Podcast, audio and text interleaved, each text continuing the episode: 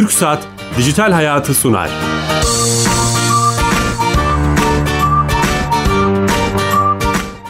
Herkese merhaba, ben Bilal Eren. Teknoloji, internet ve sosyal medyanın daha geniş anlamda dijitalleşmenin hayatımıza etkilerini konu edindiğimiz Dijital Hayat programımıza hoş geldiniz.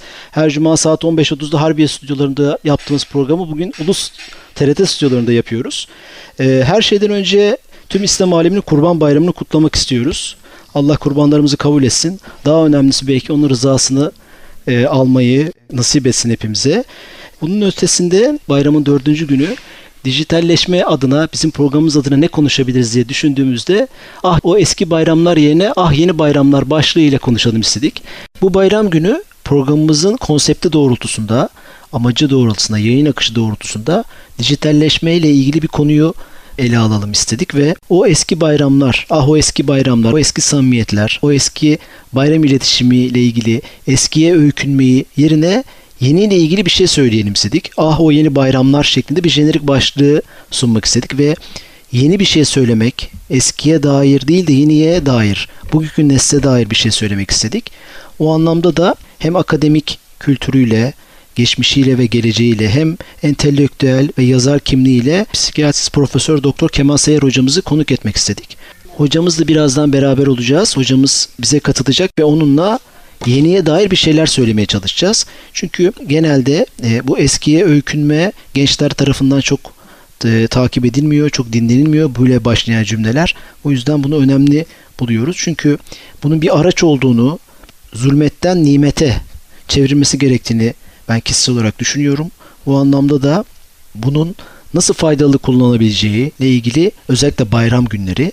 Bunun çok örneği var. Bugün bayramda, özellikle Kurban Bayramı'nda yardım kuruluşlarıyla ilgili, kurban kesen sivil toplum örgütleri veya kamu kurumlarıyla ilgili bir tıkla bunları, bu işlemleri yapabiliyoruz. Eskiden bunlar için çok büyük eforlar sarf edebiliyorduk. Belki onun da başka bir güzelliği var ama bunu kullanmak önemli.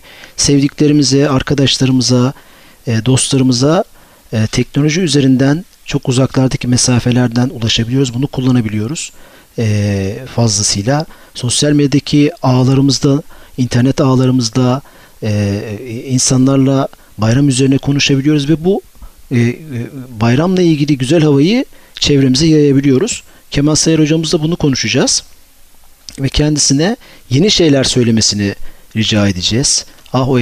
O yeni bayramlar başlığı altında onun bu konuda kitapları da var. Özellikle Yavaşla isimli bir kitabı var. O kadar hızlı gidiyoruz ki ruhlarımız arkada kalıyor jenerik başlığıyla bize sunduğu. O da çözüm önerilerinden biri. Bunu konuşmaya çalışacağız. Çağa uygun öneriler sunacağız. Ve bayramın samimiyetini, bayramı iletişimini, yeni değişen çağla beraber bayramı nasıl kutlamamız gerektiğini konuşacağız. Çok değerli bir konuğumuz var. Hocam hoş geldiniz. Hoş bulduk. Sağ olunuz. Vakit ayırdınız bize. Estağfurullah. Sizin düşüncelerinizden istifade etmek istiyoruz. Programa girmeden hocam, bizim programımızın sponsoru TÜRKSAT, TÜRKSAT'a bağlanıyoruz. Hı-hı. Türkiye Gov.tr'yi işleten, yapan kurumumuz. O da hayatımızı kolaylaştıran bir servisi her hafta anlatıyorlar bize. Şimdi Sami Bey'e bağlanacağız. Sami Bey. Bilal Bey, iyi yayınlar. Teşekkürler. Nasılsınız? Teşekkür ederim. Sağ olun. Sizler nasılsınız? Sağ olun. Bugün hangi servisi bize anlatacaksınız? Evet, bugün E-Devlet kapısında elektronik hizmetler nasıl çalışıyor, neler yapıyoruz da kullanıcılarımıza hizmet sağlıyoruz, biraz kısaca ondan bahsedeceğim. Lütfen. Bugün itibariyle 36 milyonu geçti kayıtlı kullanıcı sayısı E-Devlet kapısında. Müthiş. 2877 adet elektronik hizmeti 412 kamu kurum ve kuruluşunun ortak çalışmasıyla kullanıcılarımıza sunuyoruz. Bu 2877 hizmet kullanıcıların talebi doğrultusunda her seferinde ilgili kamu kurum ve kuruluşlarına bağlanarak, güvenli bir bağlantımız var, bağlanarak ilgili veriyi çekip yalnızca sisteme giriş yapmış olan kullanıcıya iletiyoruz. İstemiş olduğu veriyi, bilgiyi. Hı hı. Bütün hizmetlerimiz bu şekilde çalışmakta. Adı üstünde bir kapı. Evet. E-Devlet kapısı. Bu sebepten ötürü de E-Devlet kapısında herhangi bir veri bulunmamakta. Tüm veriler kamu kurum kuruluşlarında. Biz sadece arada kullanıcıya güvenli bir ortam sunuyoruz. O çok önemli. Hem toparlıyorsunuz ve kapı görevi görüyorsunuz. Hep soruyorlar bize güvenli mi diye. Aslında siz güvenlik sağlamıyorsunuz anladığım kadarıyla. Kurumlar zaten güvenli olmak zorunda. kurumlar da güvenli olmak zorunda. Aynı zamanda biz hani E-Devlet şifresiyle işlem yaptırdığımız için kullanıcılarımıza veya elektronik imza, mobil imza gibi biz sadece ilgili kurumdan o kişinin talep etmiş olduğu veriyi alıp ilgili kişiye iletiyoruz. Harika. Bir de yeni tasarımınız yayına girmiş. Onu da çok beğendim. Elinize sağlık.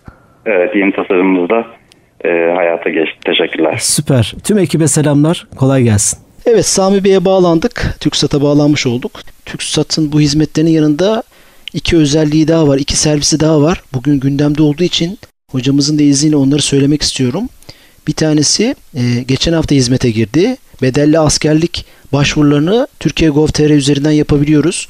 Kamuoyunun da yakından takip ettiği üzere bedelli askerlikle ilgili bir fırsat oluştu ve bu fırsatın tüm işlemlerini fiziki olarak askeri alma şubelerine veya başka yerlere yapacağımıza E-Devlet üzerinden yapabiliyoruz.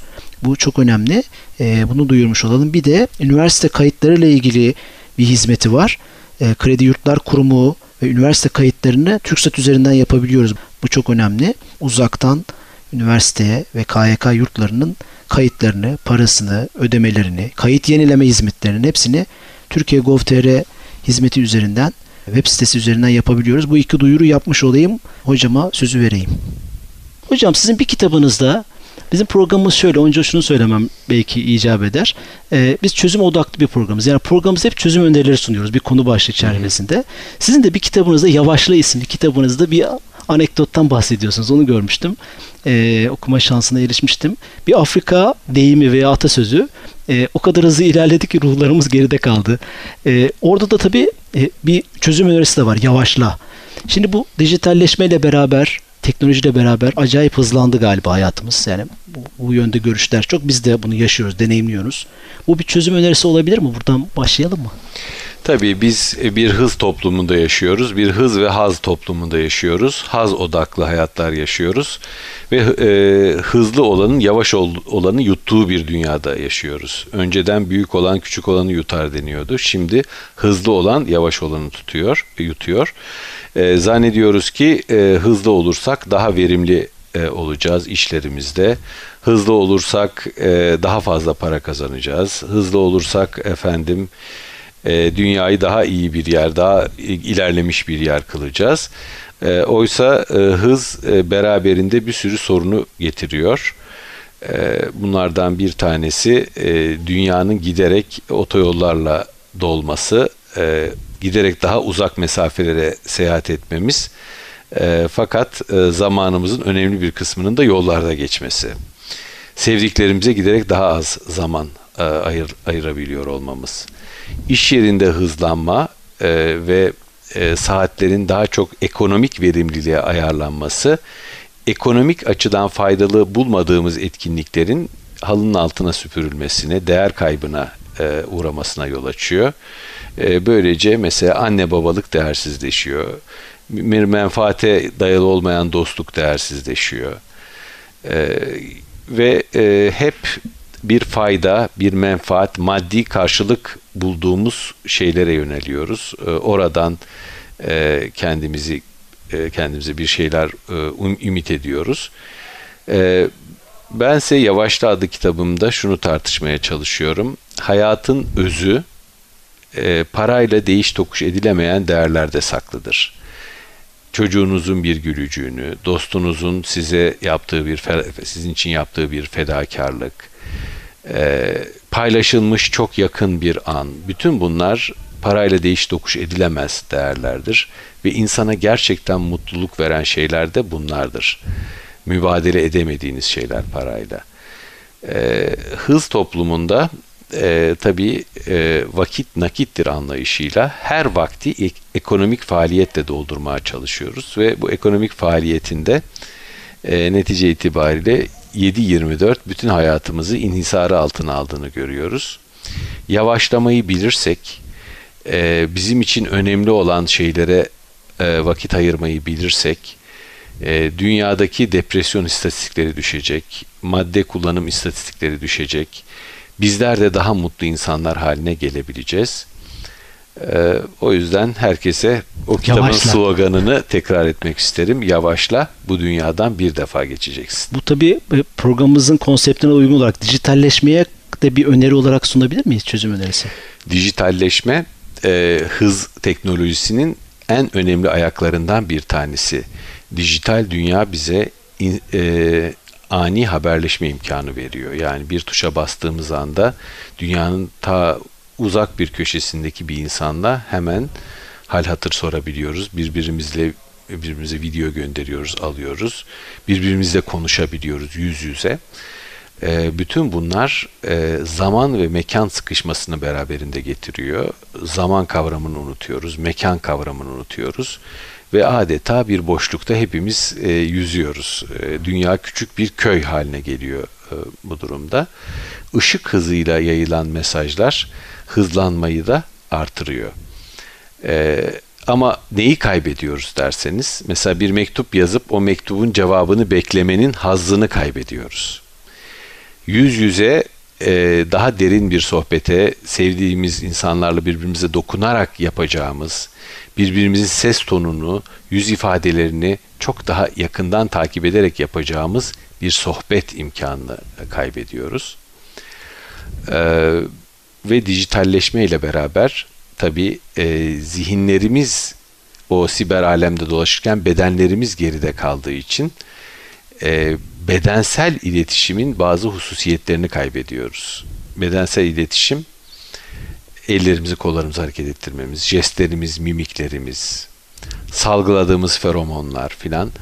Bütün bunlar aslında insani iletişimin neredeyse %75'ini teşkil ediyor. Ama Facebook veya bir başka sosyal mecrada yaptığımız iletişimde insani iletişimin normal. Şimdi biz sizinle karşı karşıya oturuyoruz ve birbirimizin yüzünü izleyebiliyoruz. Bu iletişimin %75'i yok. Dolayısıyla biraz dijitalleşmenin getirdiği mahsurlardan bir tanesi de insanın çok kolay iletişim kazasına uğrayabilmesi. Çünkü iletişimin o %75'i yok. Bir başka şey de sanal yalnızlıkları daha fazla yaşamaya başlamamız. Sherry Turkle diye ünlü bir MIT profesörü vardır. Onun çok güzel bir kitabı vardır. Birlikte ama yalnız diye. Bence dijital teknolojileri, dijital sosyal medya teknolojilerini en iyi tarif eden şeylerden bir tanesi bu. Birlikte ama yalnız. Birlikte ama yalnız. Yani bize bir sahte birliktelik havası verir ama çok kolaylıkla da yalnızlığa savrulabiliriz. Çünkü birisinin omzunda ağlamak istediğimizde o kişiyi bulamayız.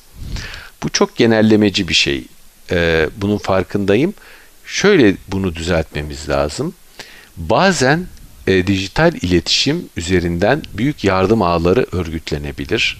Hayır faaliyetleri örgütlenebilir. Sadece dijital ağdan duygusal ihtiyaçlarımızı tam manasıyla doyuracak bir ortam beklememeliyiz. Onun üzerine çalışan projeler de var. Evet. Yani biliyorsunuz yakın zamanlarda bir Her diye bir film vardı. Evet, seyretmiştik hocam. Yani belki bugün herkesin ilgiyle seyrettiği bu dizi film var BBC'de. Adı neydi? Black Mirror diyeceğim ama. Black Mirror. Evet. Black Mirror bu distopyaları, fantezileri aslında bir şekilde hikaye ediyor. İnsanların duygusal ihtiyaçlarını yarın bir gün nasıl karşılayabilecekleri bu dijital mecralar üzerinden hep araştırılıyor. Bununla ilgili karanlık kabus senaryoları. Hep kötü yazılıyor. Senaryolar var hocam. Kötü senaryolar yazılıyor. Fakat yani iyilik ağlarının da buradan örgütlenebildiğini unutmayalım. Nasıl nefret grupları, ırkçı gruplar buralarda örgütlenebiliyorsa, marjinal gruplar, başkalarının üzerinden işte intikam devşirmek isteyen gruplar, başkalarının üzerinden işte kendilerine üstünlük payesi biçen gruplar nasıl buralarda çok kolay örgütlenebiliyorsa, kötülük nasıl kolay örgütlenebiliyorsa, iyiliğin de bu mecralarda örgütlenebilme gücünün olduğunu unutmayalım. Aklıma gelen en yaygın örneklerden birisi, en bilinen örneklerden bir tanesi Zapatistaların, bu Subcomandante Marcos'un işte Meksika'da kıstırıldığı ve işte bütün avanesiyle beraber yok edileceği sırada internet yayınına geçmeleri ve bütün dünyanın bu olayı öğrenerek bu grubu, işte çevreci filan biraz değişik özellikleri olan bu grubun kurtarılmasının sağlanması, yani Meksika ordusuna baskı yapılarak bu grubun kurtarılmasının sağlanması. Van depreminde yaşadıklarımız yine dijital mecraların nasıl iyilik adına örgütlenebileceğini bize gösterdi. Teknoloji zulmetin konusunda, nimete çevrildiği, evet, bir şey, örnekler bunlar herhalde. Tabii. Yani biraz at sahibine göre kişiler, biz bu mecraları hayırlı yönlerde kullanmak istersek kullanabiliriz. Ama eğer şer yönde kullanmak istersek de bu mecralar ışık hızıyla bir iletişim sağladığı için insanlarla ve kötü haber çok yayıldığı veya karanlık haberlere insanların inanma istidadı da yüksek olduğu için kötülükte çok kolay örgütlenebiliyor. Evet, yine açan dinleyicilerimizin tekrar edeceğim. Profesör Doktor Kemal Sayar hocamızla beraberiz. Hocam, şeyi de söylemek istiyorum. Hani bu çözüm önerileri konusunda şimdi hep eskiye bir öyküm var, onu merak ediyorum. Hep eski bayramlar, eski samimiyet, o eski iletişim. İnsanoğlu bunu niye yapar? Bir onu öğrenmek isterim. Peki yeniyle ilgili gençlere veya kendini genç hissedenlere bir şey söylemek gerekmez mi? Hani biz programlarımızı bunu yapmaya çalışıyoruz. Hani eskide kaldı cancağızım, yeni bir şey söylemek lazım. Çünkü bu bir gerçek, hani siz gerçekleri söylüyorsunuz, işte artık hayatımıza girdi. Ne yapacağız peki bu? Evet. Yani şimdi herkes galiba kendi çocukluğunu özlüyor. Kendi çocukluğundaki masumiyeti, saflığı ve korunmaklığı özlüyor. Eski bayramlar derken kendi çocukluğumuza yaptığımız bir nostalji benim aklıma geliyor. Ama çocuklarımıza o güzel bayramları yaşatmakla mükellef olan da biz yetişkinleriz artık. Onların da bayramın ruhunu bilhakkın idrak edebilmeleri, bizimle bazı şeyleri paylaşabilmeleri lazım. Bizim o ruhu, o heyecanı onlara aşılayabilmemiz lazım. Bunu yapar isek onlar da ileride geçmiş güzel bayramlardan bahsedecektir. Ve bu nesilden nesile böyle intikal edip gidecektir. Biz kendi eski güzel bayramlarımızı hatırlarken çocuklarımıza güzel bayramlar yaşatmayı da unutmayalım. Evet. Yani şimdi mesela bugün işte bir WhatsApp gerçeği var hayatımızda. Otomatize edilmiş mesajlar, güzel işte güller, çiçekler eşliğinde. Tabii oradan görüntülü konuşabilme, işte Sivas'taki, Erzurum'daki, dünyanın başka bir tarafındaki, yani hani bu nimeti de görmek. Yani şu şeyden artık herkes yazıyor, çiziyor bunu ama vazgeçilmiyor. Toplu mesaj gönderiminden vazgeçmek lazım. Yani bizden zahmet istemeyen bir şeyin kıymeti yok. Yani ben bir tıkla, bir saniyede defterimdeki 5000 kişiye mesaj gönderebiliyorsam, o kişi için özel bir mesaj yazma külfetine ve zahmetine girmiyorsam, hiç yapmayayım daha iyi. Çünkü bu bir bayram kutlama değil. Bayram kutlama şahsa özel olmalı ve benden bir gayret istemeli. Yani hiç olmazsa telefonun tuşunu çevirecek veya o kişiye has bir kutlama mesajı yazabilecek kadar bir gayret istemeli. Bunu yapmıyorsak da toplu mesaj gönderme bahtsızlığını yaşamayalım, başkalarına da yaşatmayalım. O zaman buradan bir hareket başlatalım. Toplu mesajı hayır, telefon açmaya. Önce yüz yüze görüşme diyelim. Yüz yüze görüşme olmazsa da telefonla görüşme diyelim. Eyvallah. Hocam, buradan şunu sormak da istiyorum. Sizin çalışmalarınız da bu yönde. Hani birlikte yaşayarak yalnızlıktan bahsettiniz. Çok hani o Black Mirror kara ayna dizisindeki siz kişisel düşüncenizi öğrenmek istiyorum. Siz kötümser misiniz bu anlamda? Hani teknolojik, işte dijitalleşme, bu etkiler bizi esir mi aldı? Öyle mi? Radyo, televizyonda oldu mu? Kötümserim, evet. Öyle mi? Kötümserim. Şöyle kötümserim.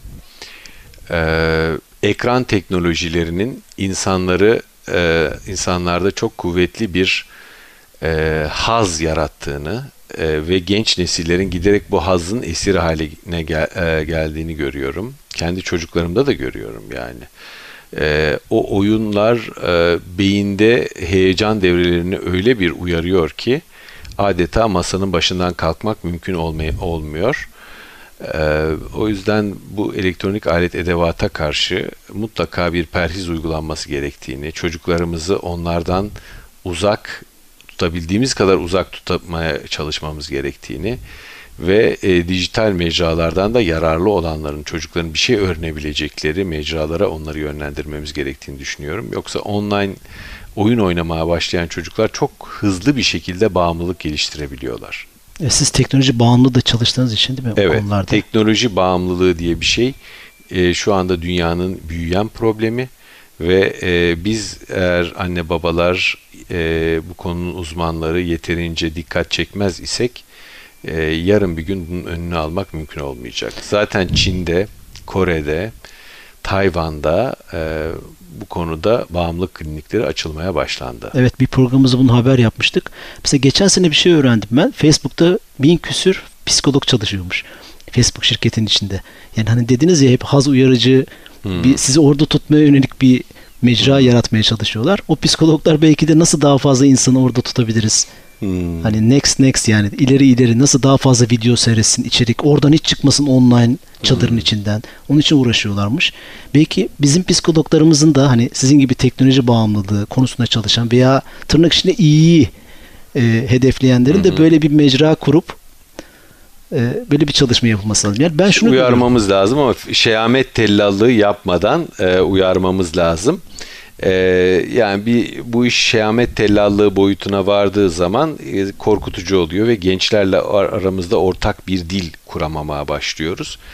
Gençlere bu işin yararlı yönlerini de anlatıp onları yararlı taraflarına yönlendirmeye çalışmamız lazım. Çünkü dijital dünya bizim önümüze birçok bilgi seçeneği de sunuyor.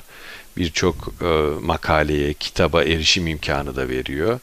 Oradan pek çok bilgiye de ulaşabiliyoruz. Gençleri bilgi otoyollarına çıkarmak lazım. Evet.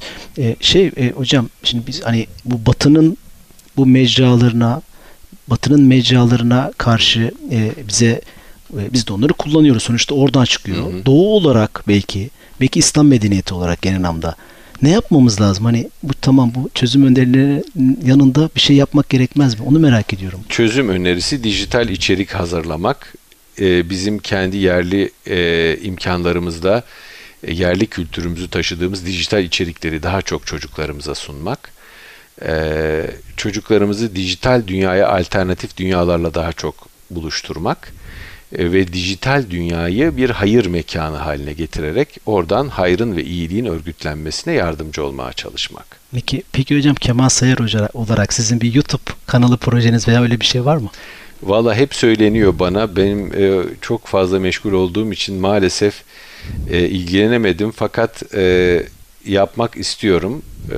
Hatta inşallah önümüzdeki günlerde yani kısa mesela YouTube mesajlarıyla söylemek istediklerimi yazılarımla ifade ediyorum ama günümüzde yazının tesiri belli bir yere kadar oluyor.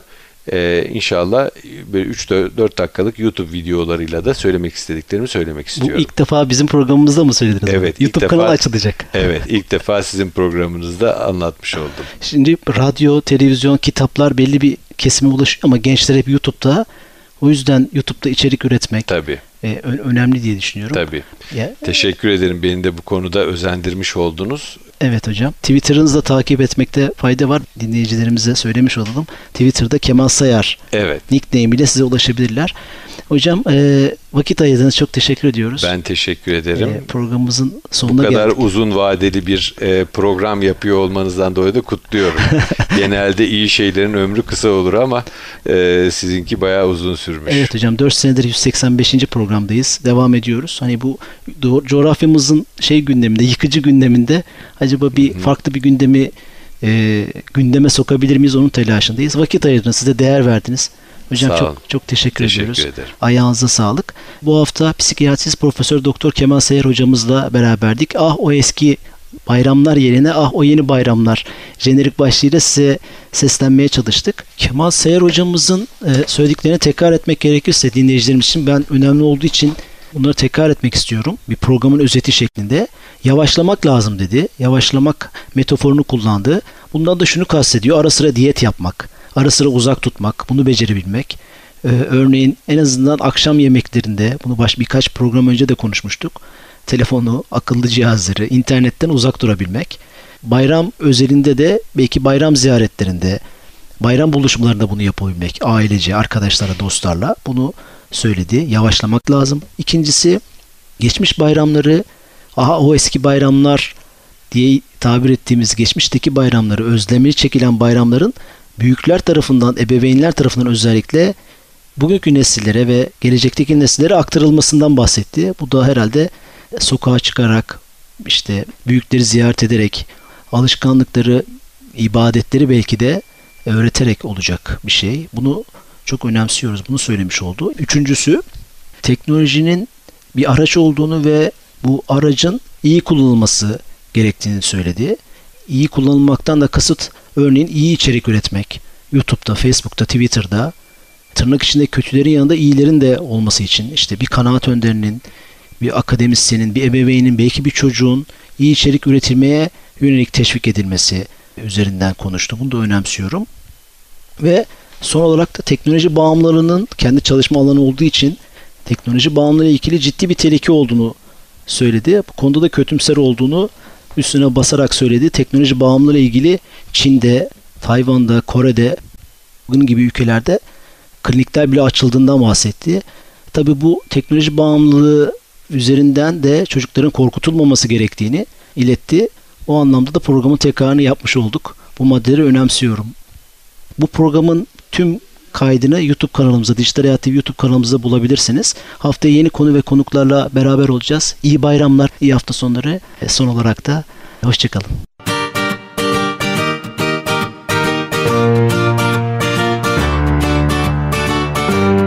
TÜRKSAT Dijital Hayatı sondu.